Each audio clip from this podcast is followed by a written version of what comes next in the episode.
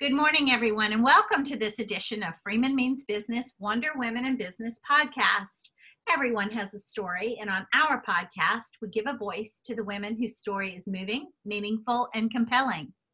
I actually fall in love with every one of my guests, and I'm super excited to have here today a guest who's been on my calendar for far too long. Ray Ritter, welcome to the show. Thank you for having me. It's great to talk to you and be a part of your podcast. And I remember when we first met, you have great energy, and it really comes across on the digital platforms that I've listened to on your blog and your podcast. You're so welcome. I'm glad to have you here. Um, so folks, those of you who listen regularly, you know this is just a conversation. Um, I, I like to say two chicks chatting, and sometimes I'll have an ally, or better yet, a champion who is in the fight for equity in the workplace. So men and women are welcome to my show. I'm super excited to have Ray on today. I'd love to get to know you better. And more importantly, I would love for my listeners to get to know you better as well. So tell us a little bit about yourself, Ray. Yeah, sure. So I grew up in the Philadelphia suburbs. And um, even as a child, I was always an athlete. And I was the captain of a couple of varsity teams in my high school. And when I was sixteen years old, I took a class at Parsons School of Design on Uh, design marketing in New York. And it was then that I decided I was ready, I was ready to get into a career in marketing. I thought at that time it was something I felt really passionate about. So then I went on to graduate with honors from the University of Pittsburgh with a degree in marketing, a minor in studio art, and an international business certificate, not really knowing exactly where that would take me. Well, I have so without say, any idea. You- Before you go on, I want to say that's pretty incredible. First of all, I'm very familiar with Parsons. I have friends who went there. They're older than you. But that's quite, uh, like, at sixteen years old, that's amazing. What what insight and foresight ha- did you have? That's pretty great. And the fact that you're both creative, which is clear, and business-minded, that is unique and very much um, needed, I think, throughout all industries. Uh, across the globe. So I just want to give you a little shout out. Kudos to you for recognizing at such a young age what you were passionate about and what you wanted to do. So carry on. Thank you. Thank you. And I, and I think you're right. I, I do find, um, you know, the business and the art really um, utilize both sides of my brain. And, and I think that that helps me kind of stay kind of grounded and, and maybe rounded out, I hope. You bet. Um, so, you bet. So. So without having any idea what legal marketing was, uh, later on I landed a junior position in the marketing department of a large international law firm. And then once there, I quickly pivoted into the technology side of marketing. I oversaw the client, the firm's client relationship management software and also the email marketing campaigns for that firm. Very and then nice. A few years later, I moved, it was not exciting. Oh, really? Not that part, at least. Oh, I have questions. I have questions for you about that, but carry on and then I'll ask my question. Okay. Oh, sure. Yeah, it's yeah, the C R M part is very detail oriented and um, you know, this was in the early two thousands, so we didn't have all the same technology that we have today and choices with email campaigns and all of that. So um So then a few years later, I went on to kind of carry that foundation to a large national law firm where I was head of digital marketing. And um, when I started there, we did a big firm rebrand and brand new website launch. And then while I was there, I launched the firm's social media marketing. I did LinkedIn training across the firm. Uh, we launched blogs. And then I also oversaw the email marketing, C R M, website maintenance, and then other digital marketing solutions that we were um, experimenting with and, and rolling out to the firm. And in that role, you. I managed a team. Oh, yeah, sure. Before you tell me about your managing the team, let me ask you something. Um, I, I don't ask how old my um, guests are, and I won't, but I'll tell you, MarTech is something that was not around when I started in legal marketing. It was all that outbound, talk about us, buy ads about us. I think it's fascinating mm-hmm. that you were um, in MarTech. And I don't know that a lot of listeners, I mean, I had someone ask me yesterday, what is MarTech? And I was shocked that in this day and age, someone would even ask that question. But you are living it. You are MarTech personified. This is the way of the future, if not the present, and then into the future. Um, I follow a lot of Scott Brinker. Do you, do you follow Scott? Uh, no, that name's not familiar to me. Yeah. So yeah, but I should. I will. No, no, it's not that you should. I, I have followed him for a thousand years. I used to reach out to him for advice. Sort of when the world was doing that uh, paradigm shift, going through the shift of inbound marketing, outbound marketing to inbound marketing, I should say. He has a website called chief martech dot com, and tech is just T E C, not T E C H, but chief martech dot com. Mm-hmm. He does incredible work. And you, even though you didn't realize who he, he was, you are exactly the person, the role, the skill set, the talent that he introduced to the marketplace. Um, he said, gone are the marketing people who just know traditional marketing, and to stay are the marketing people who know technology. So I think you were mm-hmm. ahead of your time, and that's pretty amazing. Whatever firm you worked at, we'll, we'll not say it here on the show, but they were very lucky to have you, and I think that's pretty incredible. Um, I don't have that many friends who can call themselves MarTech experts, which I believe you can. Well, I mean, I've been in the field for over fifteen years, and I think the thing that's kept me in the legal marketing industry is is is the technology of it. And things really did change. When I started, no one had blogs, and or well, no one in law firms had yeah. blogs, and yeah. no one no one was tweeting, and even the thought of using Twitter or any type of social media platform, it didn't even exist in the in the start. But by the time it was out there, it was a heavy lift to convince lawyers that these are tools and resources that they should use, and when they shouldn't use them. Right. So, you know, some some people maybe need a little muting on social media, um, and and some people need to be amplified. I think you. I think you I think probably agree. Law firms are still in that mindset that they need your advice mm-hmm. and what you do. Um, frankly, mm-hmm. you're so remarkable, and I know your background. Um, I want to hire you, but I know you have a great, a great job. I know you work with a great uh, organization. They do really, really good work. Mm-hmm. So tell me more. I'll mm-hmm. be quiet and let you tell us more how you got to where you are. Oh, um, no, just, uh, so I'll, the only other thing I was going to mention about that Um, last role at the large national firm was that I had a team of um, six to eight people, and it, and it varied from time to time. Um, and one thing that I really loved about that role was training them, growing them, and empowering my staff, and, and kind of watching them go to work. And at the time that I worked there, I didn't have children, but I sort of had that um, like pride in my team, you know, doing That's awesome. Great work at that time. You sound like a really um, and then. team leader.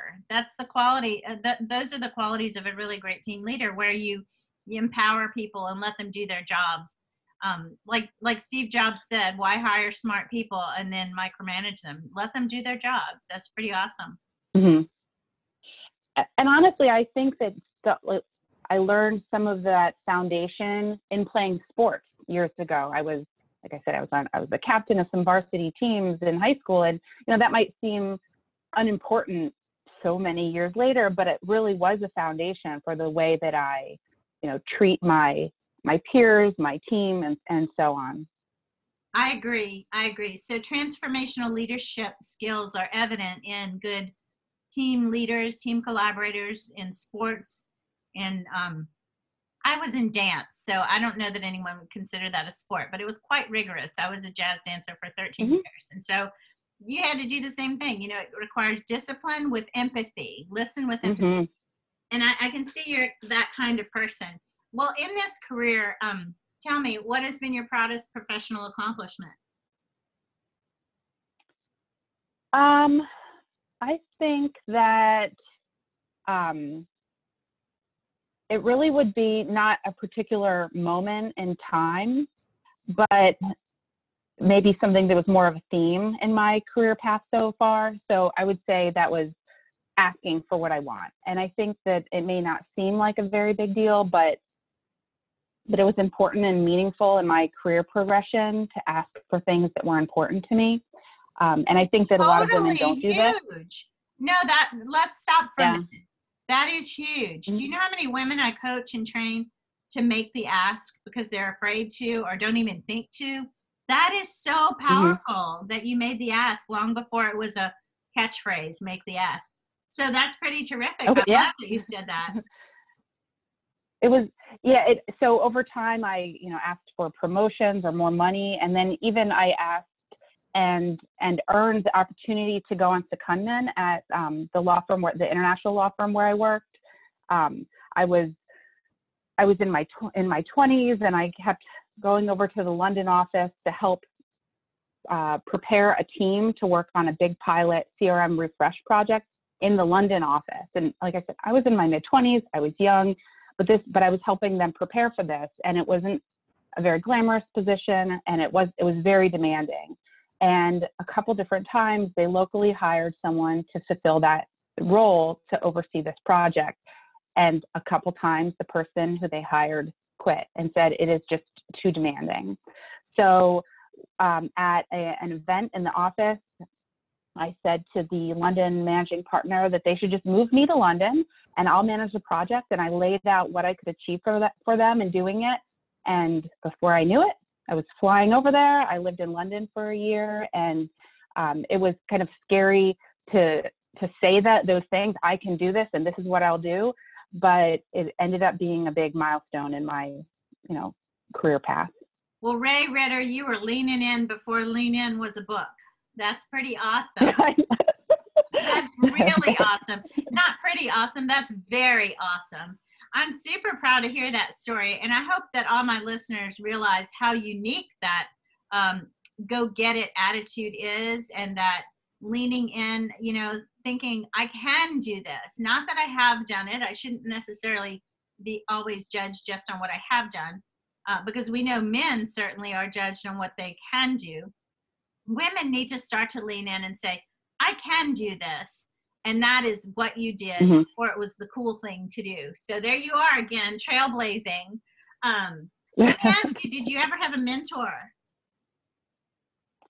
Um, not exactly. Um, I would really say that it would be my parents. And, you know, I'm, I'm sure that people say that a lot, but both of my parents really kind of came from very modest means. My mom grew up on a farm in Minnesota. My dad Um, was the son of a pharmacist in Philadelphia, and they both put themselves through through school, through advanced degrees. You know, they raised my brother and me, and and we, you know, had a, a great life. They always pushed us and set the bar really high, and said, you know, whatever you, you can do, whatever you want to do, but you need to give it your all and do your best, and that's what we expect from you. And there's really there's there's nothing else. You you this is our expectation, and you have to do your best.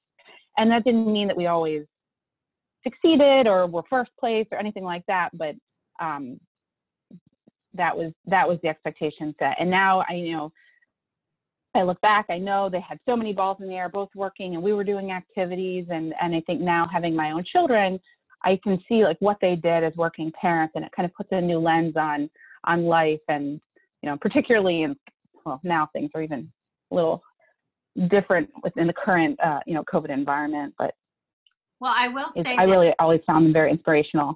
Work ethic is not genetic, but if it were, I would say you could attribute that to your parents, because you totally have that. Um, clearly, you have that. I, I don't know your brother, but if you were raised by parents with that kind of work ethic, he probably turned out pretty well too.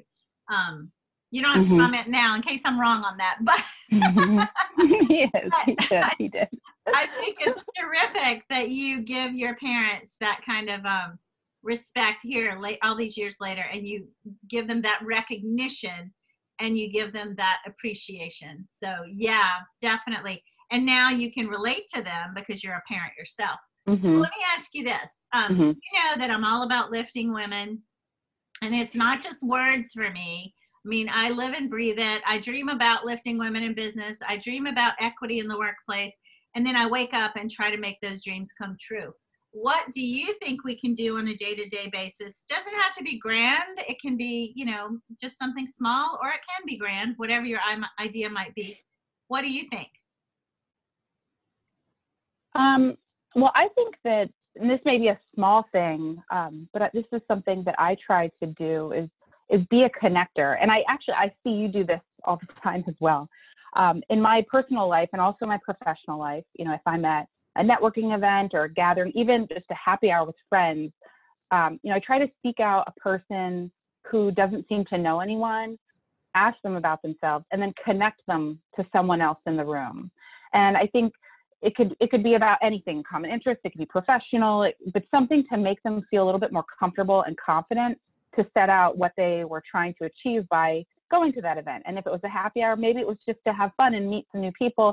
If it was, um, you know, a work professional networking event, help them connect with someone else. And I think part of the reason that I, that's something that I started doing is at that time when I was in London, um, you know, I was alone when I was there. And I was thinking, you know, wouldn't it be great if someone could kind of help connect me to people, because I don't really know too many people over here. You know, I so. love this answer. You're right. This is what I live for. I do this. I connect, I collect people and then I connect them. So um, mm-hmm. I will say this, that is, you know, it, it gets, it doesn't get the attention it needs. Networking used to be seen as something fluffy. I take it very seriously. I think when you find that person in the room who might be an introvert or might even be shy, which those are two different things, but nonetheless, they're not really keen on networking. And you can gracefully bridge the gap between they're hanging out by themselves in the corner or at the bar or whatever, and meeting someone who might change their life. That, that, if, I mean, if I meet someone, everyone I meet changes my life in some way. But if you're bridging that gap, that's amazing. The conduit between, um, maybe an unhappy experience at a networking event to something that results in new personal or business relationships that then result in a happier self. I think that's really great. I love that answer. I didn't, I, you know, no one's ever said that actually on this show. Um, you're, you're totally talking my language. You do. I'm telling you, I'm going to steal you from Lisi. I'm going to hire you someday. Um, yeah. Watch out, Robin. I'm just teasing. I'm just teasing.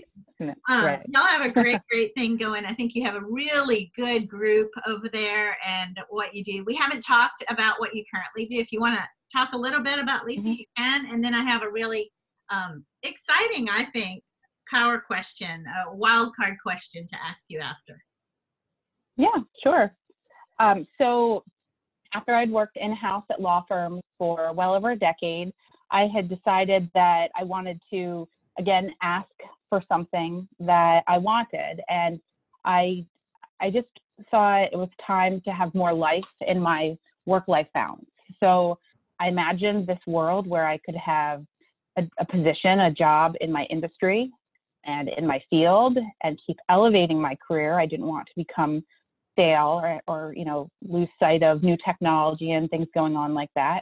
But I also wanted to spend more time with my my young family. I had a, a young child, under one, and, you know, plans to have another child eventually. And I spoke to my now boss, Jason Lisi, who I had known professionally for a decade, and, and I saw an opportunity. And I I sat down and I wrote a job description for the title or for the job director of client service and marketing, which was not a position that he had. And I shared it with him. And we talked about, you know, how I could bring value to his company, to Lisi. And then in doing that, we also really redefined our agency's marketing message to one that not just serves law firms, but one that is made up of lawyers and law firm marketing professionals, and and that we were different. We had the we could say to clients and potential clients, we've been in your shoes, we've been in the law firm, we know the challenges you're facing. And it it, it kind of uh, you know tilted the you know our our message and what we were saying to clients. So so with that, I started working part time from home, and I was able to really have some pretty strong boundaries around what was work and, and what was home. And that was, that was, and has always been very well respected in this role. So, well, I want so that's to where I am now. Out. Yeah, no, you're, you're amazing. You're amazing. Mm-hmm. Um, and I oh. want to say an amazing leader is one who, like we said earlier, brings amazing people on and lets them amaze, right? So a big shout out to mm-hmm. Jason, because Jason Lisi does a lot of really great things in the um, legal profession. All the law firms that I've ever worked with um, should be listening to what he's saying and should be watching what he's doing. And I think what, what all of you do as a team has really changed the industry. I think it's really great. So um, shout out to you guys over there in uh, Philly. Um, Thanks. Yeah, doing great, great work. Um, I I don't know. I just think there's something, you are already big on the horizon, but the fact that you have the courage to write your own job description and say, hey, I want to do this and I want you to pay me to do it. And then they go, okay, I think that's pretty amazing. uh, yeah, I think it's just the power of persuasion and, and having the data and information. It's not just, hey, I want this or I want more money. It's sure. You know, these are the these are the things I've accomplished, and this is what I will do in the first three months, six months, so on. And and then you have to stand up to that. It, it can't be empty promises, or your word won't. Yeah, won't hold up. You never get it. Get the next job. So here's what I'll say about mm-hmm. that. Um, I believe in being a compelling storyteller, and it's not just mm-hmm. about the words or the body language or the intonation or. It's about the data that backs up your story. That's what makes it reliable and valid. And then you can compel mm-hmm. all you want. Um, you tell an emotional story, uh, but if it's not backed by data, it's empty, right? So mm-hmm. you apparently know that and live that and do that quite well. Well, let me ask you my wild card question. Um, and then I want to know a setback you went through and got through and how. But right now, what is something that you used to dislike, but maybe now you enjoy? Mm, I think really being in front of people. I, I mean, I most particularly like one-on-one training, but I think in the beginning, it was very intimidating to walk into a senior partner's office and, and sit down next to them and, and be the, let's say, for example, LinkedIn expert and, and tell them what to do, um, you know, knowing what their billable rate is and how valuable their time is. And I that that was very nerve-wracking in the beginning, but I had to kind of tilt that and say, well, but my time is valuable too. And, right. and you know, I am helping you make better use of your time. And I'm, I'm, I'm training you and giving you techniques and tactics and and resources and, and helping, you know, your online persona. And I mean, I'm just using LinkedIn, LinkedIn as a, a single example, but that was something that gave me a lot of anxiety early on. But now I, you know, enjoy doing it. And I really enjoy the outcome when I see my students, um, you know, using a tool that I trained them on or, or using a resource that I've taught them. That's, it's really, well, you know. it's, well, it's like, I, What you just described, what you just described is the keen and rare ability to really hone in on your unique value proposition. And to be able to present that for new jobs is great. To be able to present that to your students, as you call them, the lawyers who need you, whether they know it or not. You are able to compel them to hire you and engage with you and believe you. Um, that is something most even good traditional so-called great salespeople, that is something they struggle with and can't do well, and it's really hard. And wow, look at you, you know, creating your own unique value proposition in terms that are in the language of the user. So your students, as you called them, and I love that. I kind of chuckled when you said that. lawyers, lawyers just love it when their marketing people call them their students. Good for you. Well, and it's thank you. And it, and it was a unique experience going from in-house at a law firm where, you know, the, as being in the marketing department, you know, they're paying me and I'm not bringing in income to the, the company directly, to going to an agency where they're paying us to come in and teach them and train them. And I think that even makes them feel that it's more valuable, which is interesting.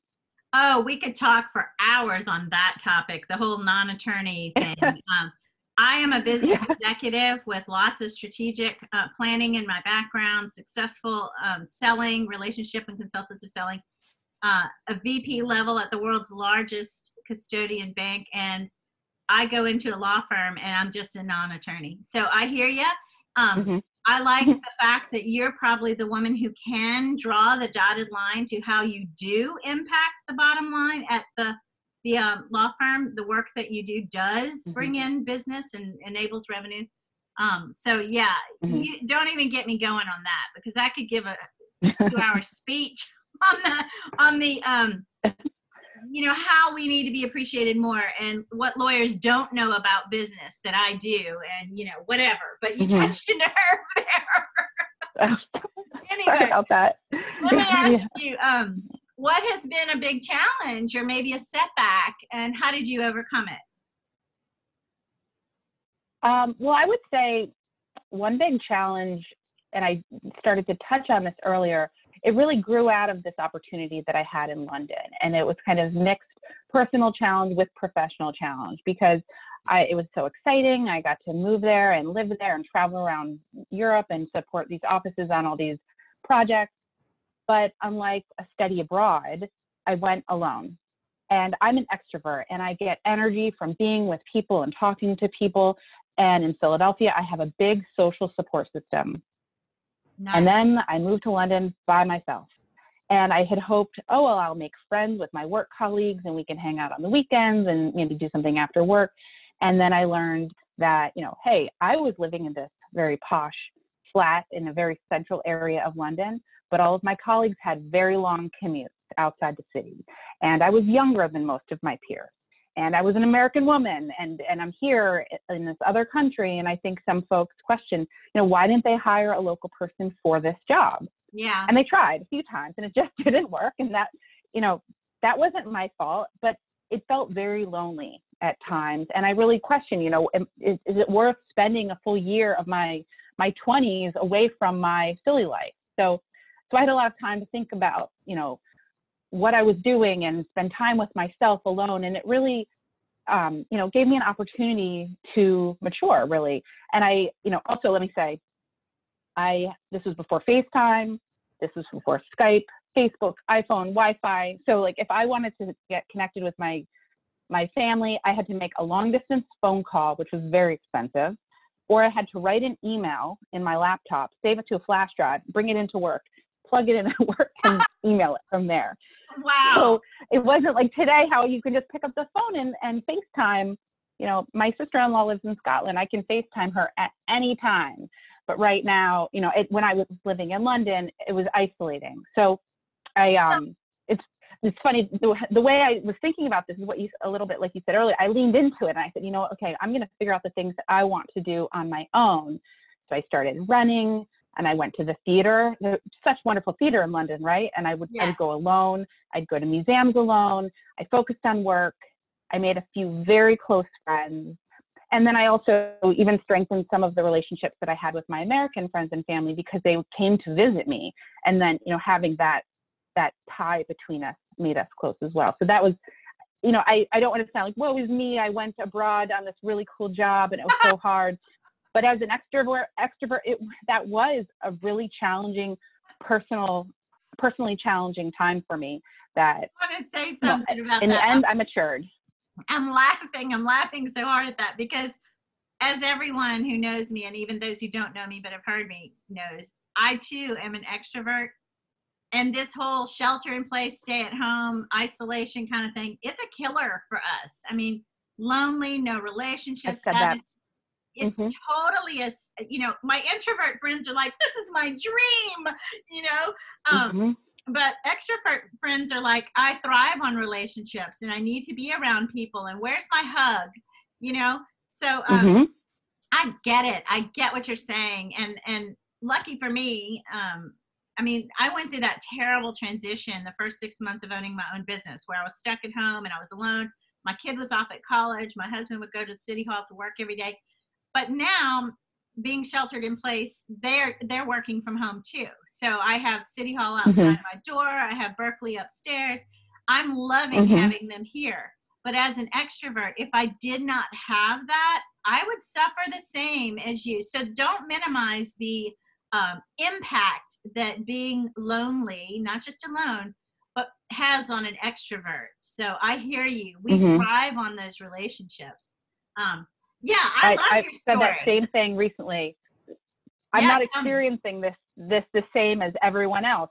As an extrovert, I'm I'm having some difficulty with it, and you know, just taking it one day at a time. You know, that's talking to my family a lot, but man, it's Zoom happy hours are not as good as the real as seeing my friends in real life and seeing my family.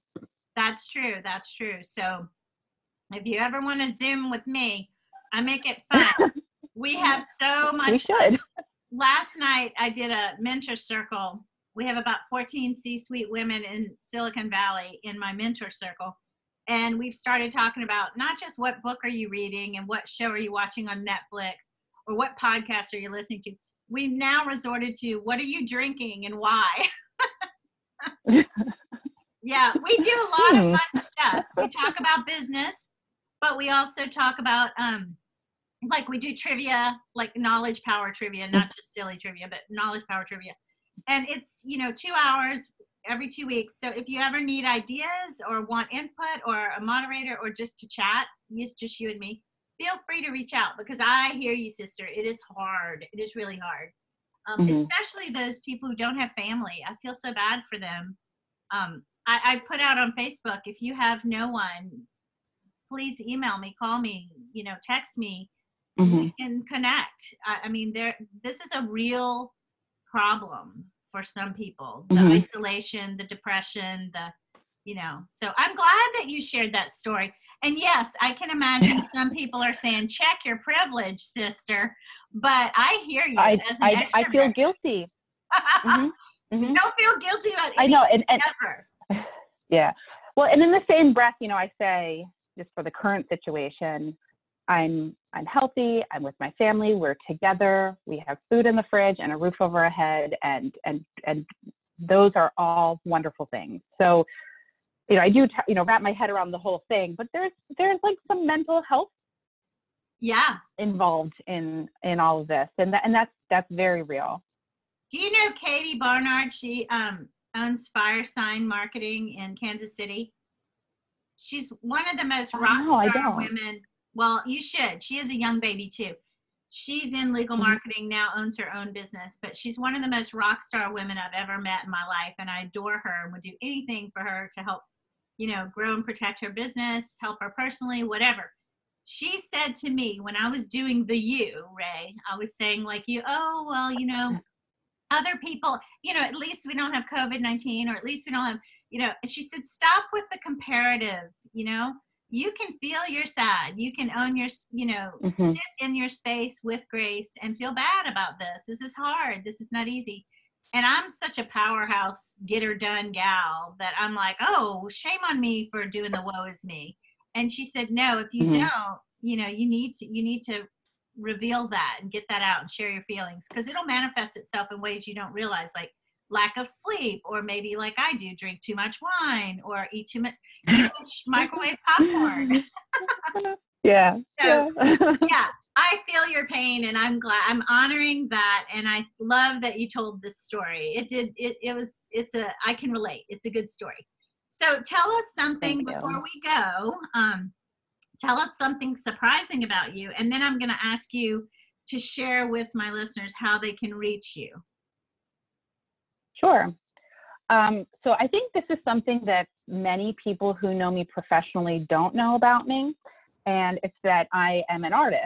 And and when I was a child, I, I said I want to be an artist when I grow up, and I took all the art classes, and I won art awards in school. I, um, you know, I said I had a studio art minor in college, and, and now I feel like my home is kind of my canvas, and I'm inspired by light and natural elements. And, and also there's, um, there was an art collector named Doctor Albert C. Barnes um, of the, you know, the Barnes Museum in Philadelphia. And he had this vision to collect certain pieces and display them in really unique ways and mixing media within the same space, like metals next to paintings, and on the, and it's really interesting. So if you haven't been to the Barnes Museum in Philadelphia, it's fantastic. Go and check it out. And it's just, I've always found it really inspiring. Um, and then, and also, you know, I, I do create art with my children. They're um, almost three. My son is almost three and my daughter is five. So when we make their little masterpieces, I try to let them really be hands-on and not try to make make it perfect for them. Um, but that's the way I practice my art now. And then, you know, from time to time, I feel like, you know, the websites we create really are works of art. Um, yeah. Some more than others. Yeah, but, but some are, are really, um, you know, artistic and have an interesting take in addition to being, you know, highly functional. So um, I don't, I still sort of feel like I want to be an artist when I grow up, and I'm not really sure how that would play out that. in my future. Let me say we'll something see. about that, we'll if you don't mind. Um, you are, in everything you've told me today, you are a person who understands, or maybe you don't understand it, but you willed it anyway, the power to create your own reality. Everything you've talked about has been, I have a vision, I want to make it come true, I'm going to create the path to, to, to make it come to fruition, both in your work life and in this creative art side of you. So I cannot tell you how unique and refreshing it is to meet, even though I haven't met you in person, but to meet someone who has both the um, right and left brain going on.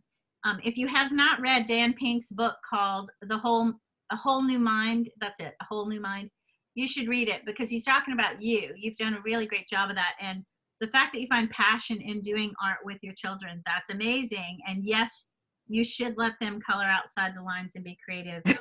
It's doing a lot. I want to ask you, would you send some of your work for us to put into the blog that we're going to write about you, along with your headshot and some of the pictures of you and your friends and family and what you'd love to do outside of work? Sure. Yeah, sure. I can take a couple pictures.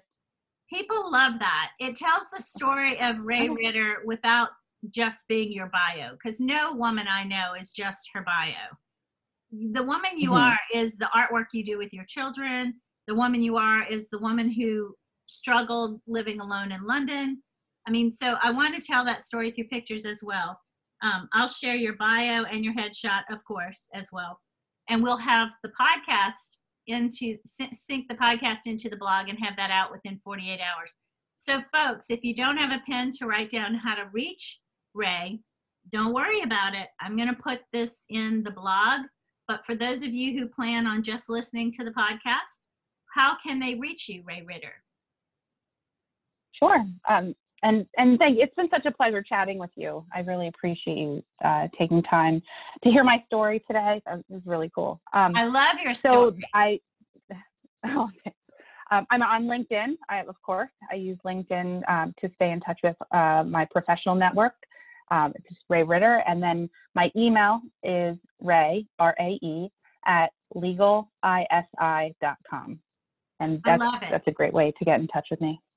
And that is such a great name. Thank you. Another shout out to Jason, um, Legal Lisi. That's amazing. Uh, what a good play on that, like the continuation of Legal Lisi. That's, that's really great. Mm-hmm. Easy to remember. And you do such good work there. So check them out, folks. And Ray, thank you for being here. You're amazing. It's my pleasure. Thank you. Have a good day, everybody. Thanks for listening. Bye-bye.